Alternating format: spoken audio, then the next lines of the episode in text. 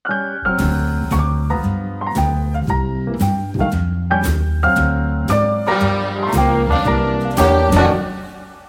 všetci, vítajte v podcaste Audio Rádio Výlovo.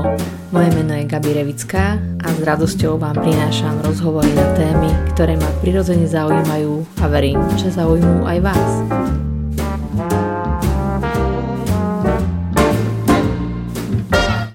Dnes sa budeme rozprávať s Ľudskou Pajzerovou. Ahoj Ľudská. Ahoj Gabi. Ahojte. Ja som, ja som si dnes ráno rekapitulovala, koľko rokov sa poznáme a zistila som, že asi 10. Že je to už 10 rokov, zoznámili sme sa na jednom kurze, ktorý mi otvoril dvere do, do svetu tantry a ty si sa už v tom čase venovala a pozvala si ma potom trochu ďalej a bolo to pre mňa veľmi prelomové. 10 rokov obehne naozaj niekedy ako voda. Mňa by zaujímalo, že čo teba priviedlo k tantre, čo pre teba znamená tantre dnes? No aj ten príbeh, že vlastne ako som sa dostala k tantre. No ja som o tantre takmer nič nevedela veľmi dlho. Vedela som, že existuje také nejaké slovo a že, že možno, že to má niečo spoločné so sexualitou. A vlastne nevenovala som mi vôbec žiadnu pozornosť.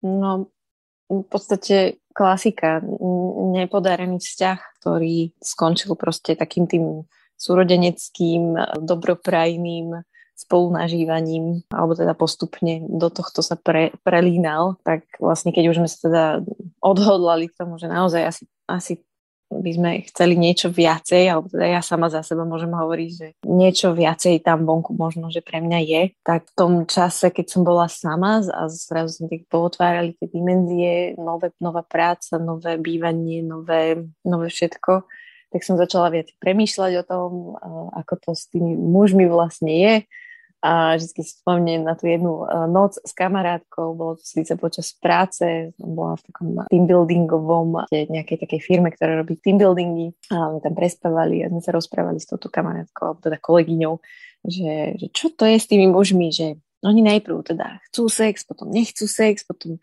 potom chcú iné ženy a všetky tieto témy sme rozoberali a dlho, dlho do noci a potom mne tak nejako iba trklo, že hm, tantra bude mať tie odpovede.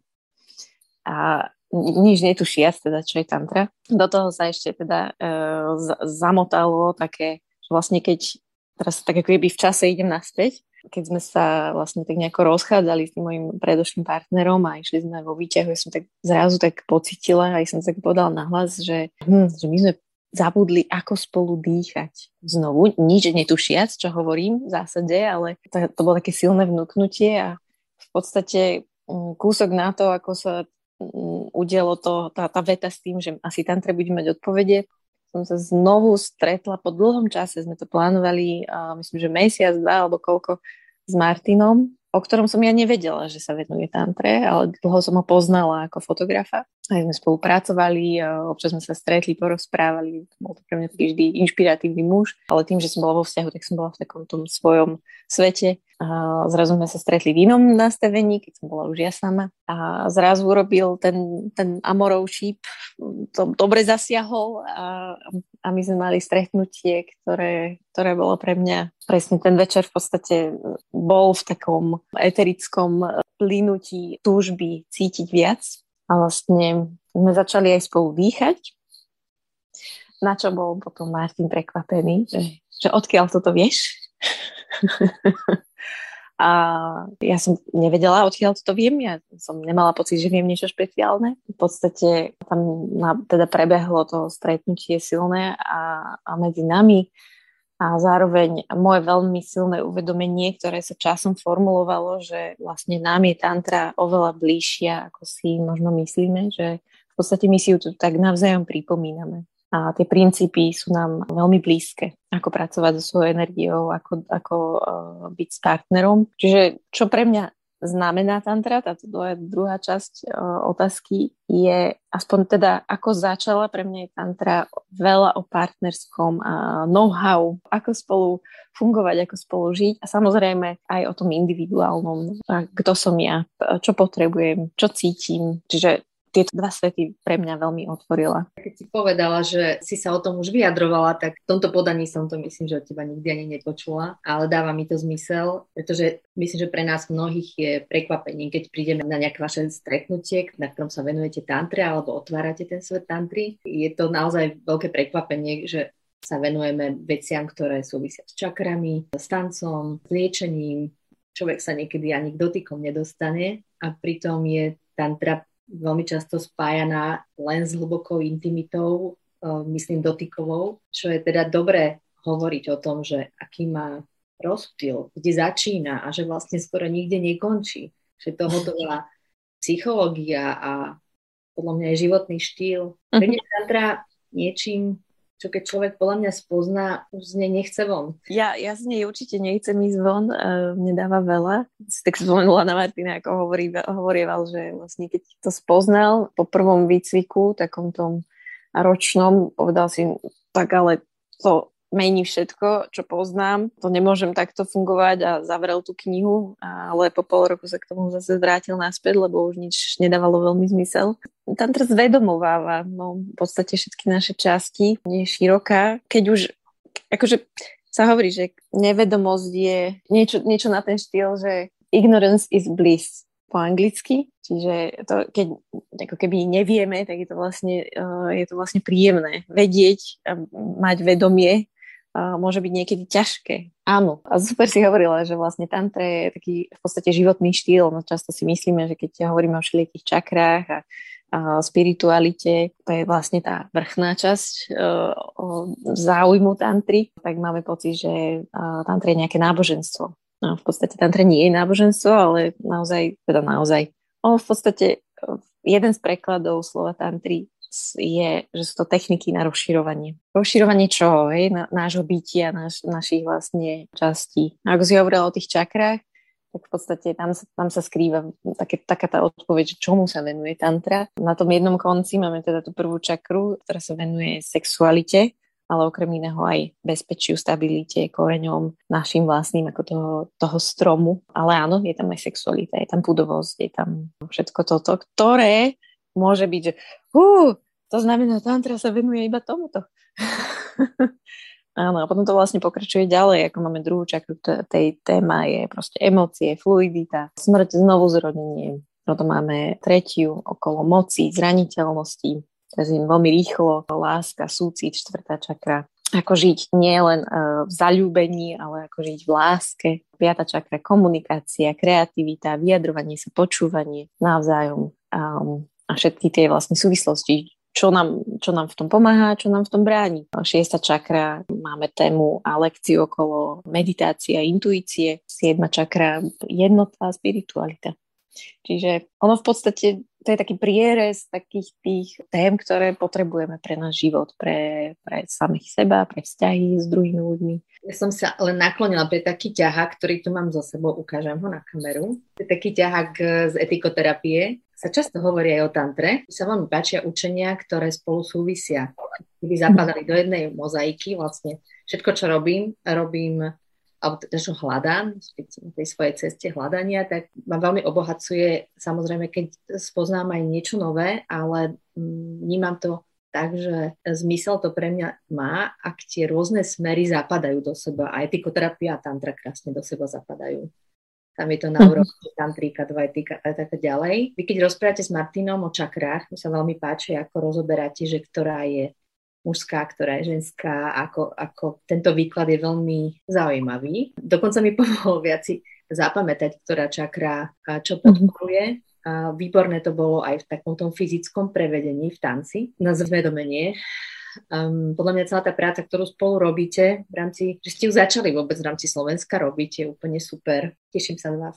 Pamätám sa, keď ste boli v období, keď ste váhali a, a to zaznívalo to váhanie a teraz sa to deje, čo je fakt skvelé. Vy ste absolvovali veľmi veľa školení od vašich majstrov a učiteľov v rámci sveta. Stalo vás to veľa času, predpokladám, že aj peňazí, ale to je niečo, čo to nie len, že vám to nikto nevezme, ale ani to, že to šírite ďalej, tak ani nám to nikto nevezme. Je to, je to fajn, že to, že to prinášate.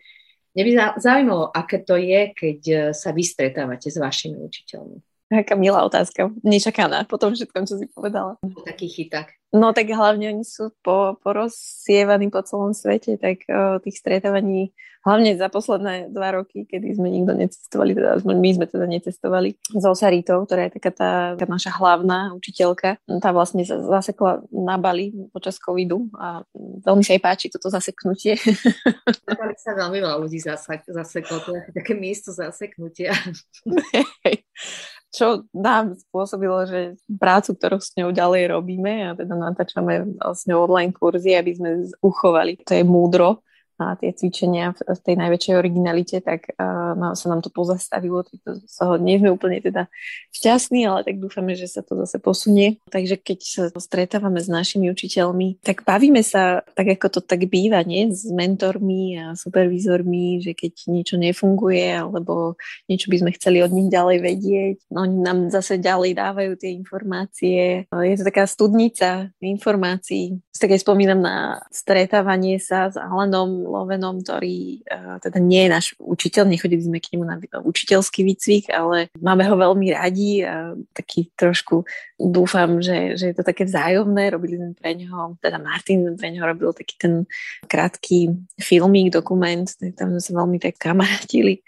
A tam je to filozofovanie o, o živote o tých možnostiach, čo ako funguje. A pre mňa je to všetko také osviežujúce to má tantra so závislosťami, so žiadosťou versus sloboda. Pomáha tantra ľuďom zbaviť sa žiadlivosti a závislosti? To je veľmi všeobecná otázka, ale obzvlášť by som sa zamerala na vzťahové veci, nie na, na, na nejaké závislosti, ako je alkohol a podobne. To viem, že to nespadá, že, že tantrici sa vyhýbajú alkoholu, že si tie úžasné stavy vedia spôsobiť napríklad aj dýchaním on sa vlastne otvára taká vnútorná chémia, ktorú máme k dispozícii kedykoľvek a, a preto je dobré teda sa vyhýbať e, alko, teda látkam, ktoré menia e, vedomie, aby sme tú našu chémiu, ktorá je trošku jemnejšia, e, dokázali vnímať. K závislostiam vzťahovým, no tantra prináša zrkadlá. Ona v podstate nehovorí, čo je správne alebo nie je správne. Na väčšinu tém prináša cvičenia techniky, tak ako je to vlastne v tom preklade, že techniky rozširovania alebo na rozširovanie. Čiže v zásade ona ponúka techniky na to, aby sme si sami zažili niečo, a na základe tohto zážitku si vytvorili svoj názor. Ako to máme. Môže to byť, že časom sa to bude vyvíjať a každýkrát vlastne objavíme nejakú časť tej skladačky. Čiže aj čo sa týka tém slobody a nejakej tej závislosti vzájomnej, sloboda versus bezpečie niekedy, lebo ono to, tá, tá potreba bezpečia niekedy dostáva tie, tie nálepky, že niekto je príliš, že chce byť taký závislostný. Môže byť za tým okrem iného môže byť samozrejme niekto závislý, ale teda môže byť za tým aj tá, tá potreba bezpečia. Táto téma je oveľa širšia v pároch, ako sa zdá. V podstate všetci s tým nejakým spôsobom uh, narábame. Niekto je viacej na tej strane slobody, niekto je viacej na tej strane bezpečia. Tá mágia sa deje, keď sa dve polarity stretnú. To je to, čo hovorí aj Tantra. A vlastne dovolovať si, aby sa tieto dve, dve polarity, tie paradoxy proste stretli a vytvorili jedinečný svet. Nie ani A, ani B správnejšie, obidve sú potrebné pre nás. A je zaujímavé, ako to vlastne skombinujeme. Ako dokážeme o tom komunikovať, ako príjmeme tú druhú stranu alebo nepríjmeme. Si sa pýtala na, na závislosti, ja som takto nejako odpovedal. veľmi, veľmi dobre rozviedla to slovo, použila si taký výraz, možno, že ani nie v slovenskom jazyku, ale je to veľmi dobrý výraz, že závisť zlostný. to som povedala.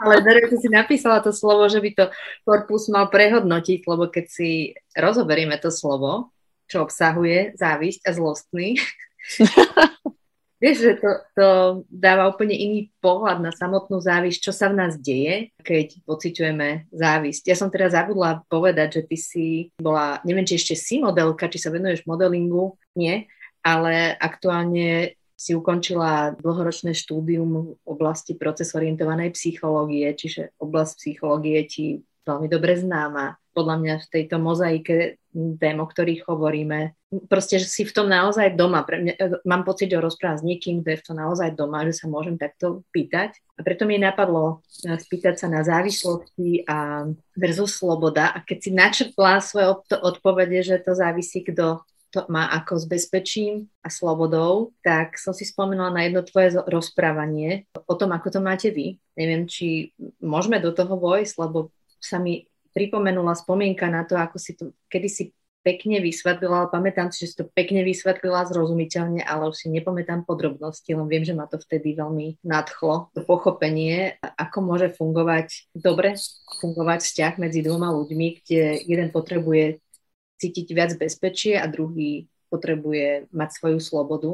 Naskytá sa mi tam aj ďalšia otázka, ale s ňou ešte počkám, lebo ak ťa teda môžem vyzvať, aby si nám vysvetlila, ako to máte vy, tak budem veľmi rada. No, samozrejme, však tak ako e, mnohí, tak aj my sme e, na túto tému nejakým spôsobom narazili. Takisto e, sme si dali stretnutie s našimi mentormi. V tomto prípade som stiahla po svojej proces orientovanej mentorke. Dostali sme jednu z výnimočných takých tých mentoringových terapeutických stretnutí, ktoré, ktoré sú doteraz našou studnicou. Niekedy je to proste, ako keby to zasiahne tak intenzívne celý život. To nazývame tiež, že to je taký servis vzťahu, ktorý by sme si mohli viacerí uh, pravidelne do, ponúkať. To je vlastne taký pohľad iného človeka zvonku. Je to také komplexnejšie, ale v zásade je za tým aj taká tá teória pola, že v zásade pole obsahuje určité množstvo rolí a my obsadíme tú rolu, ku ktorej máme bližšie. Neznamená to však, že nepoznáme aj tie ostatné role. To je teória. A v podstate je za tým to, že povedzme v tomto prípade tohto vzťahu ja inklinujem viacej k bezpečiu a Martin viac inklinuje k slobode. Nie je zlé ani dobré, jednoducho obidvaja prinášame tému do nášho vzťahu, ktorá, ktorú potrebujeme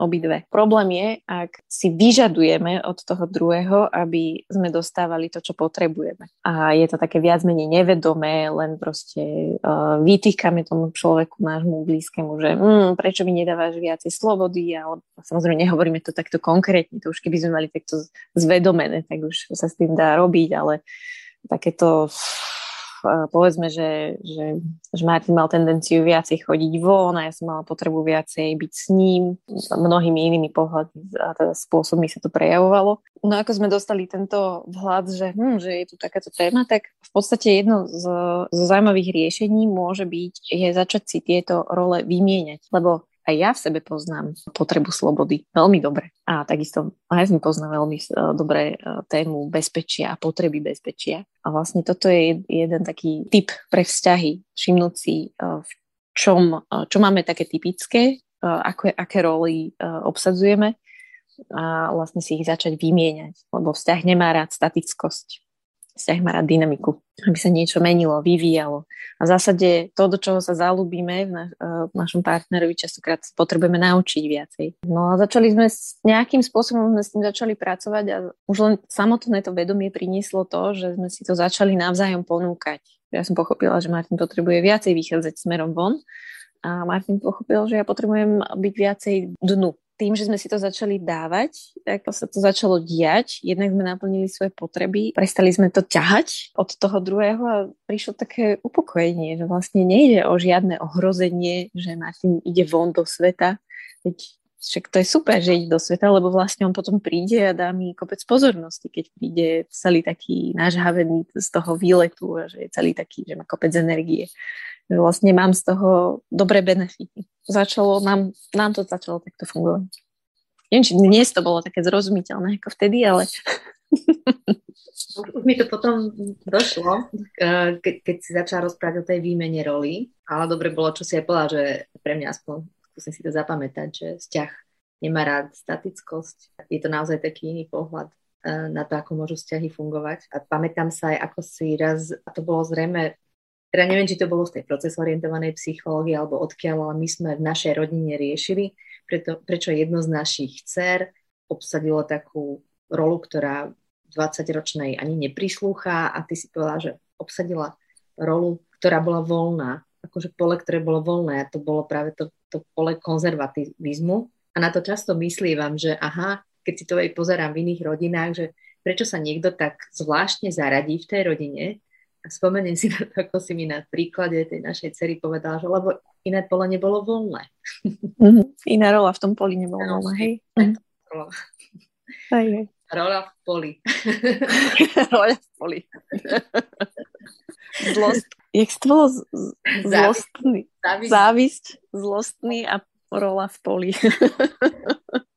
a mimochodom tá závisť zlostná je, mi to pripomenulo tiež, to je také milé zamyslenie sa, že častokrát, keď sme, možno, že to súvisí, možno, že to nesúvisí, ale že keď sme, keď záv, závidíme, respektíve keď žiarlime takto, keď žiarlime na druhých ľudí, to je to, čo často zahovorieva Sarita, že keď žiarlime na druhých ľudí, že, že niečo, tak možno, že si to potrebujeme my sami doprieť.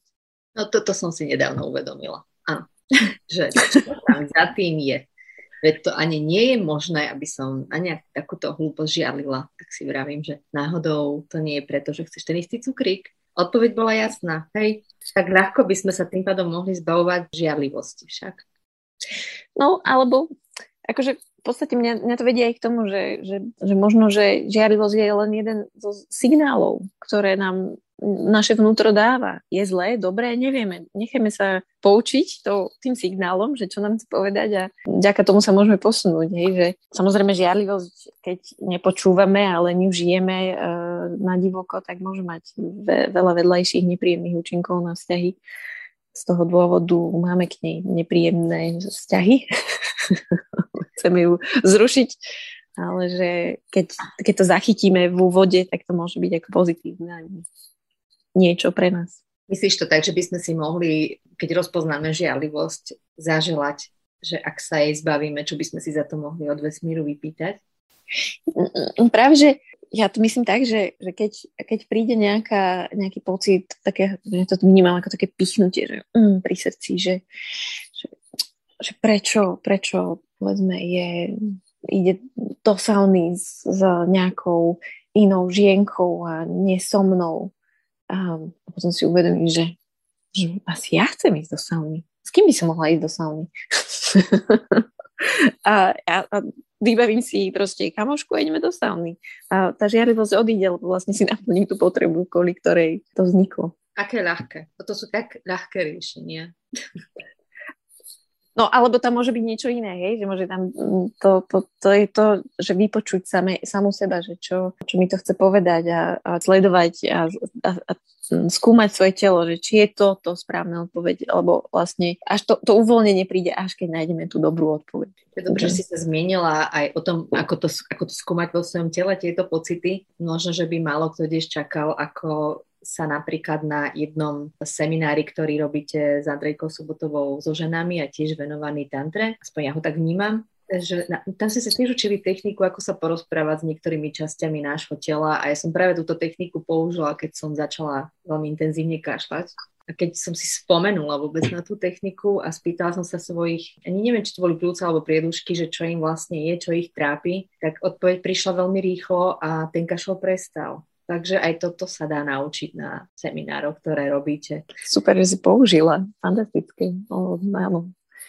Si to vôbec spomenúť a začať to žiť, lebo to je ten zámer tých všetkých workshopov, že a začať používať tie techniky v každodennom živote. Je to akože niekedy až nepochopiteľné pre mňa, že na niektoré veci zabudneme, toľko sa ich učíme. V podstate do tých kurzov aj dávame dosť peňazí, keď sa rozvíjame. Mm-hmm a niekedy by bodol takýto ťahák, aký som ti ukázala, alebo také tvoje SOS od teba, ako si sa zmienila o tej žiarlivosti. Taká jednoznačná odpoveď, tak jasná, ktorá prináša riešenie, že aha, aj ja chcem vlastne to isté, dám si to a ono sa to dokáže roztopiť. Že vlastne ten, ten návod, že obchodovať s vesmírom, že keď to dostanem, tak to pominie, e, nie je tá cesta, tá, tá najcesta, ale dopriať si to, čo nám ubližuje a rozpoznať, že vlastne je to až, až taký, taký model ako z detstva, keď naozaj je, bitka o, o dobrú čokoládu. Tiež rozdáva. Ja, ja si veľmi často spomínam na, na taký príbeh, že sme sedeli u mojej babičky s bratrancami a dostala som najškarečiu vidličku, akú babka mala.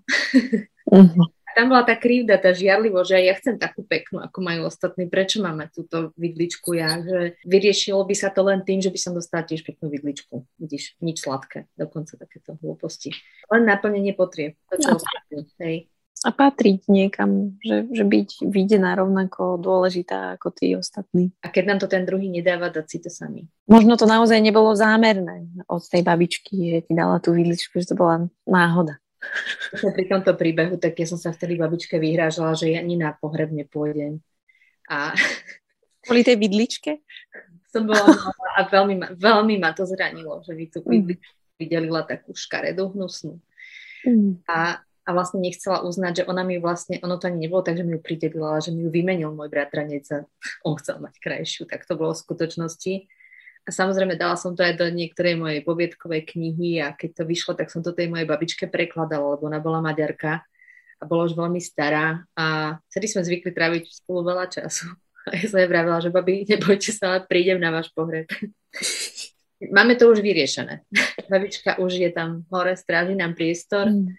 ale poukázala mi na, tento príbeh mi naozaj poukázal na mnohé. Rada by som ešte od žiadlivosti prešla k lipnutiam. Že tam, mhm. tam je taký ten ďalší postup, kam to až môže zájsť. Závislosť do vzťahu, kombinovaná so žiadlivosťou a potom lipnutie, ktorého je veľmi ťažké sa zbaviť. Má to nejaký podobný koreň z tvojho pohľadu?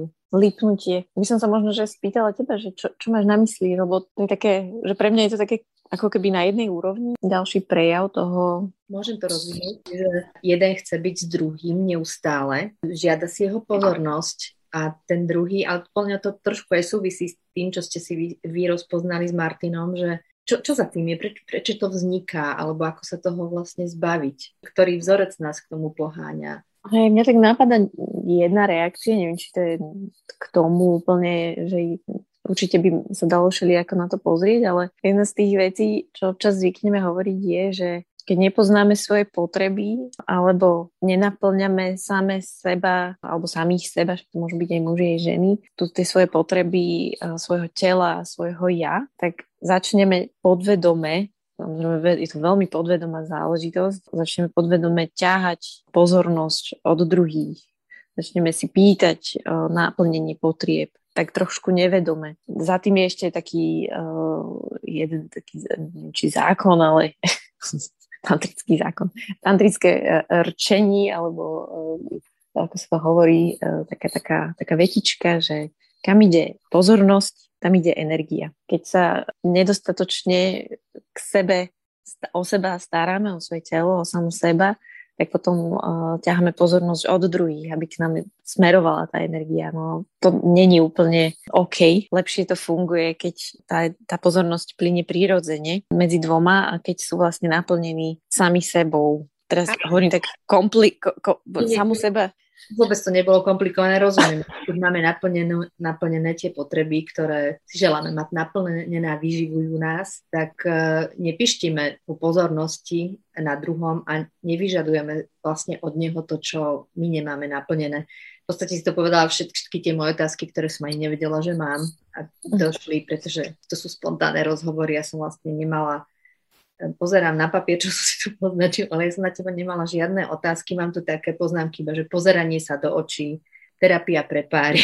Nic z toho som tu neotvorila, lebo to tak samé prichádzalo, ale na všetko si odpovedala podľa mňa, aspoň pre mňa, dúfam, že aj pre ostatných veľmi zreteľne. To teším, že keď bude ten rozhovor spracovaný trošku aj v bodoch textovej forme, že tam budú také tie stručné, jasné, vecné múdrosti, pretože by sa mohli stať pre mnohých z nás ťahákom, keď to práve potrebujeme. To m, mm, podľa mňa dobre dostať to pod kožu do života, do mm. DNA. Počka, ja by som sa na záver spýtala, pretože už teraz mi samozrejme napadá veľa otázok, ale dohodli sme si nejaký čas, ktorý sa už naplňa. Venuješ sa aj terapiám pre páry e, v rámci svojich poznaní. Prvnež povieš definitívne áno, ešte by som mi napadlo, že keď si predstavím, že k tebe príde pár, že je zrejme pre teba ťažké oddeliť poznania, ktoré máš z jedného alebo z druhého odboru alebo z týchto dvoch oblastí, to znamená z tantry a z proces orientovanej psychológie, že predpokladám, že to tak hlboko v tebe, že, že to nejde oddeliť.